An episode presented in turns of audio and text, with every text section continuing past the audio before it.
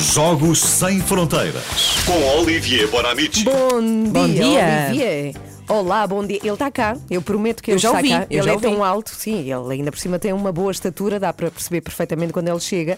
Vamos falar de grandes dia. penalidades. Ah, Olivier! Aí estás tu. dia. Bom dia. Tudo bem? Está tudo, estás convosco estás? segunda-feira, está tudo bem. Tudo ótimo, Ah, magnífico. bom! Não, não, não. Você Pois dormi não. muito bem, dormi bem. Apesar de- da derrota de ontem. Pois estás claro. triste, não é? Verdade. Com Portugal. Um pouco, um Hum. pouco. Mas enfim. Mas é que estás mesmo. está o é abatido, abatido. Eu nunca vi o Olivier assim. Já alguma vez tinhas ouvido o não, Olivier não, assim? estou ótimo. Nunca. Estou ótimo. Estou ótimo. Então vá, vamos lá. Temos aí os quartos de final, não é? E vamos ter uma série de grandes penalidades e sofremos muito com isso, Olivier. Sim, eh, este fim de semana a minha namorada perguntou-me o Olivier que andas a ler. não? Eh, ela faz sempre ela a mesma ela faz pergunta. sempre a mesma pergunta, E respondi a solidão Sim. do, eu respondi a solidão do marcador de grandes penalidades. Eh, Realmente, após o livro sobre a geopolítica e o esporte Ah? ela Sim. pensou mesmo, Olivier, tu és um homem leva. Mas expliquei que, de facto, sim, os grandes, as grandes penalidades é algo de fascinante do futebol. Uhum. Ao mesmo tempo cruel e magnífico, elegante e bárbaro. O que também é fascinante é que uma espécie de duelo a Sergio Leone, o marcador, a bola, o guarda-redes, só falta então a harmónica. O sucesso eh, de um vai depender do fracasso do outro. E o autor do livro, em conjunto com vários psicólogos ligados ao futebol, analisou quatro fases na altura das grandes penalidades: a designação dos marcadores, o tempo de espera, o caminho até o pontapé da grande penalidade e, finalmente, o remate. E pergunto eu para vocês, Sim. na vossa opinião, qual é a fase considerada a mais estressante? Para mim, é, o- é o- é o tudo que antecede. Ah, Claro, como é. Sim, para mim é um momento. Não, não, para mim isso, é, isso é outra coisa, isto é outra fase. Para É. mim é aquele Dentro- momento que antecede, não é? Em Exato. que- Então qual é que é? É o tempo de espera. Ah, Exatamente. É está, exatamente sim. como no encontro amoroso. A espera é o pior. E por isso a vertente psicológica é importantíssima nas grandes penalidades e por isso no Europeu 2016 tivemos esta imagem extraordinária do Ronaldo que vai dizer a João Moutinho "Eh, puto, anda, Anda a bater, bater, hein, tu grande bates penalidade, bem." tu bates bem, exato. E a parte psicológica é tão Ele importante. disse mais uma coisa, mas não podemos dizer aqui. Sim, não podemos, não, não.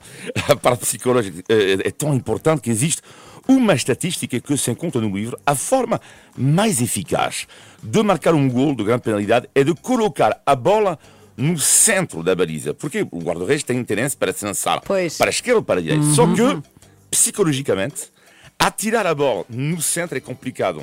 Porque em caso de falhança, tu vais ter um sentimento de quase vergonha. Portanto, e tu vais atirar mais à esquerda ou à direita. Pois. Isso é que é incrível na grande penalidade, que eu adoro, que é mais fácil de marcar, claro, com uma oportunidade normal, só que é por ser mais fácil que o medo de falhar aumenta.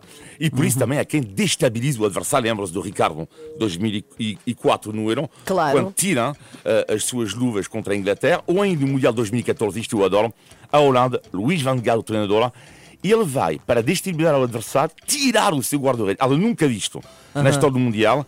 No momento das grandes penalidades, vai sair o guarda-redes titular e vai entrar só um guarda-redes Claro. Para isto. defender a... E a Holanda é ganha. tudo que seja imprevisível ou que saia um Exato. bocadinho do que, se- do que se É. espera. Havia, havia um, eu penso que era o Simão Sabrosa que fazia isso. Ah, tinha sempre uns passinhos que dava antes de marcar uma grande penalidade. Exatamente. E ainda é surpreendente, em 1984, esta imagem genial de Bruce Groblar, o guarda-redes do Liverpool. Ele está a jogar a final, joga contra a Roma, e o que é que eu vou fazer? Ele faz conta que está bêbado.